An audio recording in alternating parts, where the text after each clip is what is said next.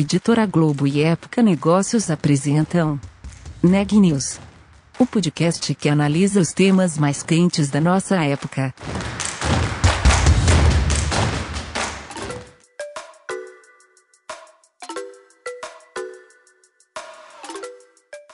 Olá, eu sou Daniela Frabasile, da Época Negócios, e esse é mais um episódio do Neg News, nossa série de podcasts sobre a pandemia do novo coronavírus. Nessa sexta-feira, dia 2 de outubro, a gente encerra uma série especial sobre alimentação. Do campo até a sua mesa, o que mudou nesse setor por causa da Covid-19. Hoje eu estou com o Érico Lotufo e a gente vai falar do lado dos restaurantes. O que foi necessário adaptar para continuar operando mesmo durante a quarentena? Érico, conta um pouco pra gente. Obrigado, Dani. Um dos setores mais afetados pela pandemia do novo coronavírus foi o dos restaurantes muitos tiveram que fechar as portas de seus salões e achar novas maneiras de atender seus clientes, como por delivery, por exemplo. Conversei hoje com Ricardo Garrido, sócio da Companhia Tradicional de Comércio, dona de marcas como Brás Pizzaria, Lanchonete da Cidade, Pirajá e Astor. Ele nos contou o que a empresa fez para se manter durante esta crise. Confira. Ricardo, então me explica como vocês tiveram que implementar de novo nos restaurantes da sua rede durante essa pandemia do coronavírus. É, a nossa empresa ela tem várias marcas diferentes de restaurantes, de bares, pizzarias, lanchonetes. Então, no fundo, a gente teve também um trabalho adicional de para cada uma dessas marcas, cada um, cada um desses segmentos, a gente adotar medidas é, compatíveis com a operação desse segmento, né, com as características da marca e do, e do, do produto que a gente que a gente vende dentro desses, desses segmentos. Mas, de uma maneira geral, a gente passou por várias fases de, de adaptação, né? desde o primeiro grande susto do fechamento de todos os salões, com a explosão da, a explosão da pandemia. É, a, gente, a gente tomou, é, obviamente, medidas imediatas, de, de, tanto de fechamento dos salões, como de discussão e de reorganização de todo o nosso quadro de, de funcionários e, e, um foco muito grande em comunicação com esses funcionários. Uh, e logo a seguir a gente tomou uma decisão uh, de reforçar o reforçar o, o, trabalho que a gente fazia com entregas em domicílio, né, com delivery, reforçar uh, esse esse esse canal, essa, esse formato de venda nas marcas que a gente já fazia, principalmente Brás, que é a nossa marca de pizzaria, Lanchonete da Cidade, que é a nossa marca de sanduíches e hambúrgueres. É, são dois segmentos que têm o delivery já como um canal histórico, né? não é uma novidade, é, mas a gente, a gente buscou reforçar é, todo, todo o trabalho em toda a cadeia de delivery, desde a produção e criação de produtos específicos e novos e melhores focados no delivery, até a gente melhorar todo o resto do, todo o resto, é, do sistema de captação de pedidos e logística e tudo mais. E a gente ligou o delivery, passou a fazer delivery de marcas que a gente ainda não fazia ou fazia de maneira muito tímida, né? Então a gente tem, por exemplo, algumas marcas de bares, é, aqui em São Paulo, como Pirajá, Original é, e o Astor. É, eram, eram, eram, eram marcas, eram bares que, que, que mal tinham delivery. Né? O delivery era um, era um, era um canal totalmente terciário na rotina dessas casas e passou a ter uma relevância muito grande. E aí, nesse, nesses casos, a gente é, praticamente iniciou do zero, né? Todo o trabalho de desenvolvimento de embalagens, de produto, de cardápio, de conexão com o cliente e, e de entrega em domicílio. E, e, essas marcas foram as que revelaram os maiores aumentos, né? Obviamente, porque tinha uma base menor é, e que por, e por, também por coincidência elas tinham, eu acho que um tipo de produto e continuam tendo um, tipo de produto para delivery muito bacana, muito simpático para o consumidor, que é comida comida simples, comida de afeto, é, comfort food, né? comida de bar, comida de boteco, era uma coisa que é, a gente percebeu que as pessoas estavam buscando para é, tornar o seu, o seu dia a dia um pouco mais um pouco mais afável, né? um pouco mais um pouco mais gostoso, um pouco mais divertido. Então, na primeira fase, a gente teve uma concentração muito grande em botar esforços no, no delivery. E depois a gente tentou, uh, tentou ir aprendendo um pouquinho, ouvindo o consumidor, ouvindo os nossos clientes e tentar pensar em novas ideias de conexão com esses clientes, além do delivery, ou utilizando o delivery, mas com, com ideias um pouco diferentes, com produtos um pouco diferentes, que a gente nunca tinha pensado antes ou pensava de maneira muito é, muito leve, né, e não, e não tomava nenhuma atitude, como por exemplo a gente entregar coquetéis, né? o Astor e o Subastor são bares novos nossos que são que têm um trabalho super super focado é, na criação, na venda de coquetéis. É, e, e coquetel é um produto que acho que nunca ninguém pensou em entregar em domicílio, né? Normalmente a, o, o momento de consumo desse produto é num bar, conversando com o bartender e, e, curtindo a experiência completa. Mas a gente percebeu que existia um espaço também, né, para se para se para se entregar coquetel na casa das pessoas, que eventualmente num determinado momento, num determinado dia também gostaria de tomar um coquetel e não tinha ou o conhecimento, a receita ou todos os ingredientes para fazer um bom coquetel em casa. Então a gente começou a entregar coquetel do Astor uh, e, e, foi, um, foi um sucesso bastante grande dentro da pandemia. Desenvolvemos embalagens, uh, desenvolvemos forma de entregar os complementos do, do, dos coquetéis, entregamos até gelo especial para coquetéis junto com, junto com os nossos drinks. Uh, em domicílio na casa dos nossos clientes. E a gente desenvolveu produtos também totalmente novos em, em é, em é, marcas e, e, e, consumos mais tradicionais, como, por exemplo, pedir a pizza em domicílio, né? pedir a pizza pelo delivery. A gente sempre entregou essa pizza pronta, né? A gente terminava essa pizza na pizzaria, colocava em caixas entregava para o cliente em casa o clássico delivery de pizza. E pela primeira vez, a gente criou uma pizza é, pré-assada, resfriada e colocada numa embalagem a vácuo, que vai para casa dos, dos clientes e pode ser guardada durante até 15 dias e depois assada em forno convencional. Em 7 minutos essa pizza está pronta e apresenta resultados melhores até do que quando a gente faz uma entrega em domicílio no endereço muito longe da nossa pizzaria. Né? A gente chamou essa pizza de Bras Velote, é, por ser uma pizza que é, ela vai rapidamente para casa da pessoa e rapidamente a pessoa pode pode assá-la num forno convencional e consumir como se ela tivesse acabado de sair. É, na verdade, ela acabou de sair de um forno, né? Mas de um forno convencional na sua casa. Então, uma pizza que você termina em casa, que é feita pré-assada. Um novo produto é, é, que a gente criou no meio da pandemia para tentar atender o nosso cliente da melhor maneira possível. Então, foram coisas como essas que é, que tomaram o nosso foco durante esse período e a gente pretende continuar com ideias como essa de, de, de novas formas de conexão e de fazer com que o nosso consumidor esteja onde estiver, é, se conecte com as nossas marcas e tenha o melhor do nosso trabalho onde ele quiser. É, você lembra de algum período que houve a necessidade tão urgente de inovar e de criar novos produtos é, como agora? Não, Érico, realmente essa, essa, essa esse momento da pandemia, eu, eu acho que ele é sem precedentes na história do nosso ramo, né? Porque, enfim, o mundo todo está tá, é, tá vivendo esse desafio de uma maneira, acho que, né, extremamente, extremamente complicada. Mas para o nosso setor e para alguns, alguns setores semelhantes, semelhantes ao nosso, é, é, que vivem basicamente de, de, é, de colocar as pessoas juntas, né, de aproximar as pessoas, de socializar as pessoas é, em determinados espaços, em determinados lugares, essa pandemia foi um, foi um desafio absolutamente único, sem precedentes. Né?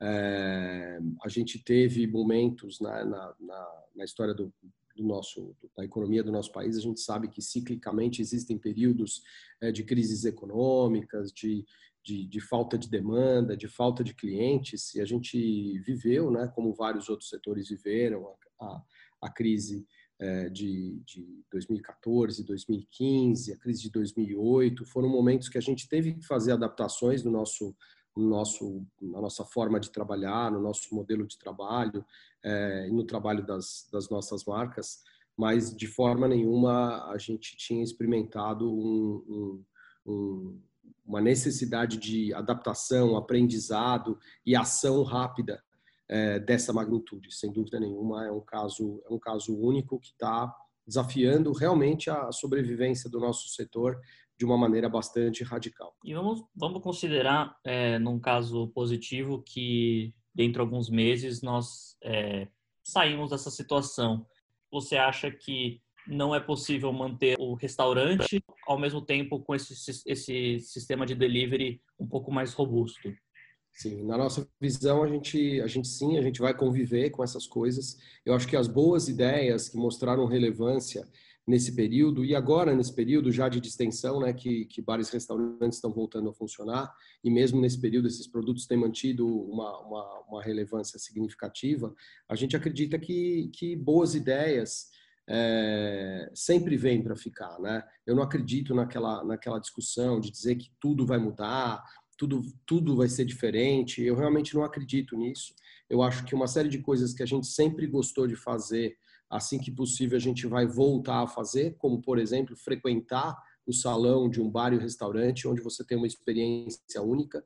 Eu acho que as pessoas já estão retomando esse tipo de consumo e assim que for ainda mais seguro, eu acho que as pessoas vão retomar totalmente esse esse esse esse tipo de esse tipo de experiência. Mas um aprendizado positivo que ocorreu nesse momento de exceção, como por exemplo é, pedir determinados produtos que eu não pensava em pedir no delivery, pedir na minha casa, consumir, por exemplo, uma pizza como a Brasvelote, é, que eu posso finalizar na minha casa de maneira simples e ter um produto muito interessante, é, pedir um coquetel quando eu reúno alguns amigos em casa e não quero ter o trabalho de, de fazer esses coquetéis porque são um pouco mais complicados, esse tipo de esse tipo de ideia, eu acho que a, a a pandemia só nos provocou a gente testar isso com os nossos, com os nossos clientes uh, e, e, eles mostraram que são produtos que fazem sentido né? é, para determinados momentos de consumo em que ele eventualmente não quer ir até o restaurante ou não pode ir até o bar e restaurante. Né? Então eu acho que essas ideias elas, elas realmente vêm para ficar e a gente está fazendo toda uma preparação dentro da empresa que a gente possa ser mais do que lugares, né? Que os nossos restaurantes e bares sejam mais do que lugares, mas sejam pontos de conexão com os nossos clientes que possam fazer tudo aquilo que eles querem, tudo aquilo que os nossos clientes é, é, demandam da gente, seja onde for. É para isso que a gente está trabalhando. Uma das coisas que é, ajudou em relação a, a ter que se mudar, a se adaptar ao delivery em massa, é que você já tem muitos aplicativos no mercado que trabalham com isso e ajudam vários restaurantes menores a, por exemplo, a terem uma carga de entrega que não teriam antes. É, e eu queria saber um pouco desse relacionamento com uma grande rede como, como a sua. Você acha que, no fim das contas, isso ajudou? Se você acha que o relacionamento com os aplicativos ainda precisa é, passar por uns ajustes, porque se existe um, um desequilíbrio nessa relação, é, como você enxerga isso? Eu acho que, bom, os aplicativos, é, como você está chamando, eles já vinham, na verdade, transformando e, e fortalecendo demais o hábito de, de, é, de, pedir comida em casa. Né? Nos últimos três, quatro anos, a gente assistiu uma verdadeira revolução e uma transformação desse, desse, dessa, desse canal é, de venda e conexão com o nosso cliente. É, e efetivamente esses aplicativos vinham dando uma, uma, é, uma força muito grande, de uma atração muito grande na, na quantidade de pedidos que, que, que as pessoas passaram a fazer dentro de casa, porque trabalharam de maneira muito forte, muito, muito competente toda a parte de de conexão tecnológica, digital, a experiência do, experiência do usuário de como fazer um pedido, isso foi sendo desenvolvido uh, e melhorado muito ao longo do tempo, a ponto das pessoas passarem a naturalmente uh, utilizarem esses aplicativos e muitas das vezes. Né? No nosso caso, como você falou, a gente, a gente, a gente tem é, bom relacionamento e parcerias com, com os principais aplicativos de, de delivery também já há algum tempo é, e vinha utilizando esses canais, mas a gente nunca deixou de ter o nosso canal próprio, porque a gente tem clientes é, tradicionais que até ligam, ainda usam o telefone para fazer uma ligação, é, ou de maneira digital, fazem os pedidos para as nossas marcas que fazem delivery há mais tempo, como a Lanchonete da Cidade e a Pizzaria Brás. E esses canais, eles continuam relevantes para a gente, do, do, do delivery próprio, que a gente chama. A gente tem um controle maior sobre a qualidade total da, da, da entrega é, dentro desse sistema, é, mas a gente também reconhece que os aplicativos conseguem é, chegar muito mais, mais longe, conversar com muito mais clientes do que a gente, a gente consegue fazer isoladamente. Então, a complementação desses dois, desses dois modelos de delivery a gente vê como saudável, produtivo, é, é, principalmente por, porque existem clientes diferentes que querem, querem se conectar com a gente de maneira diferente e a gente não pode bloquear esse caminho do cliente. Se ele prefere falar diretamente com a Brás, que assim seja.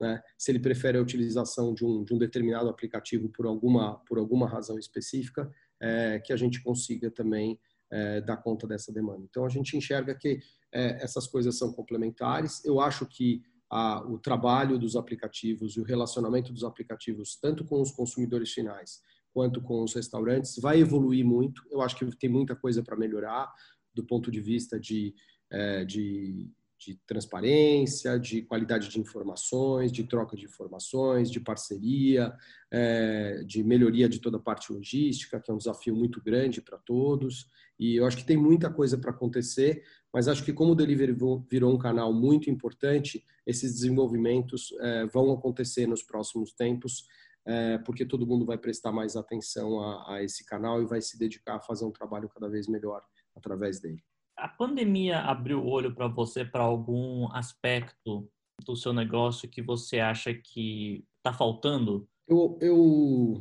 enfim, é, tem, tem, tem, muita, tem muita lição, tem muita inspiração e tem muita provocação que está acontecendo né, nesse período para a gente como, como empresa.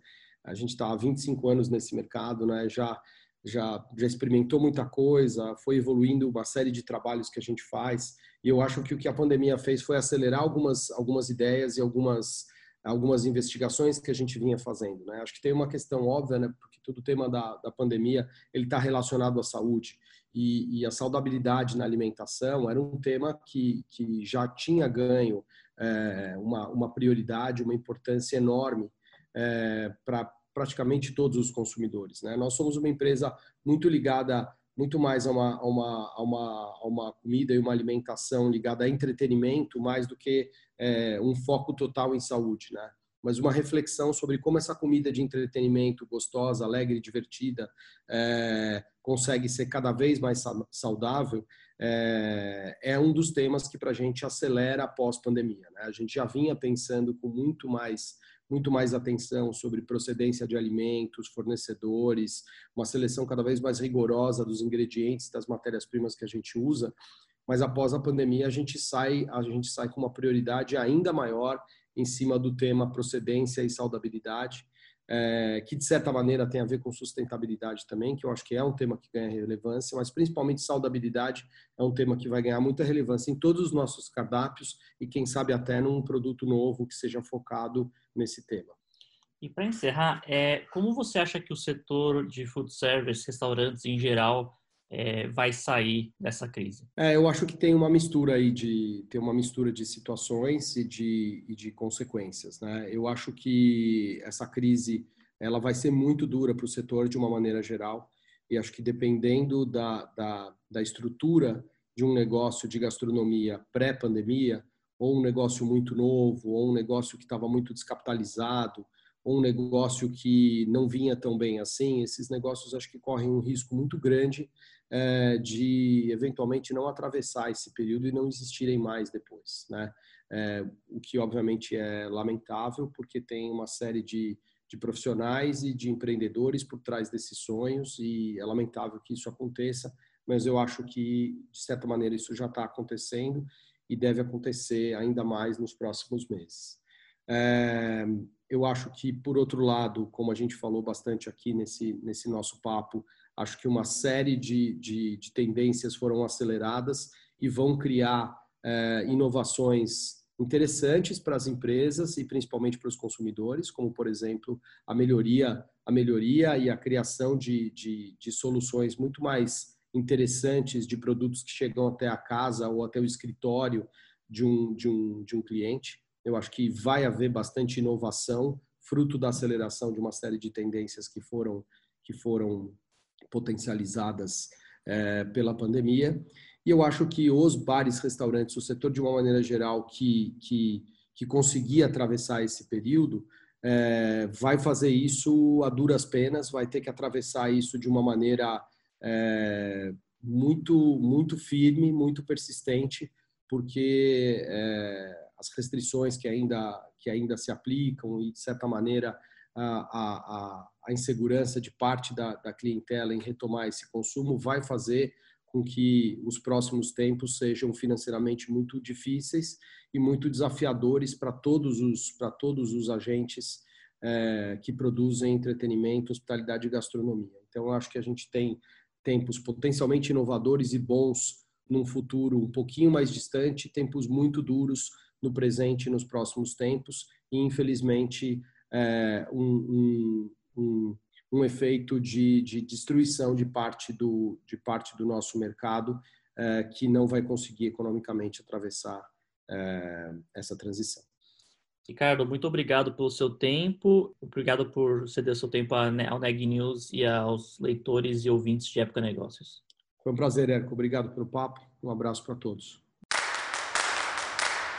Notícias do dia.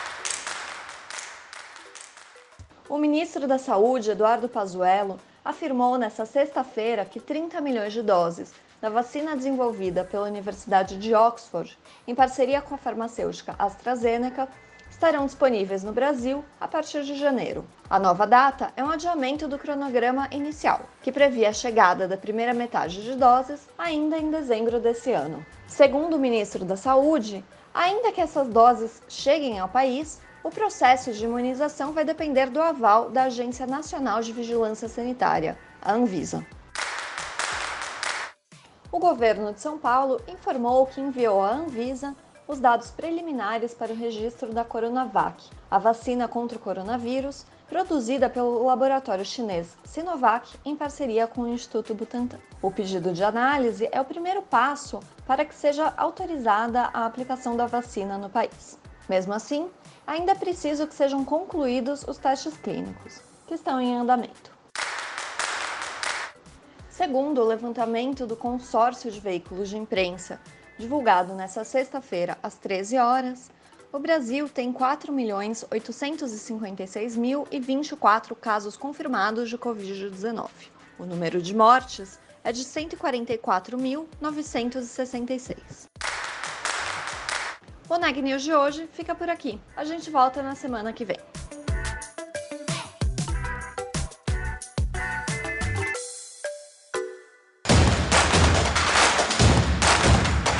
Esse podcast é um oferecimento de Época Negócios.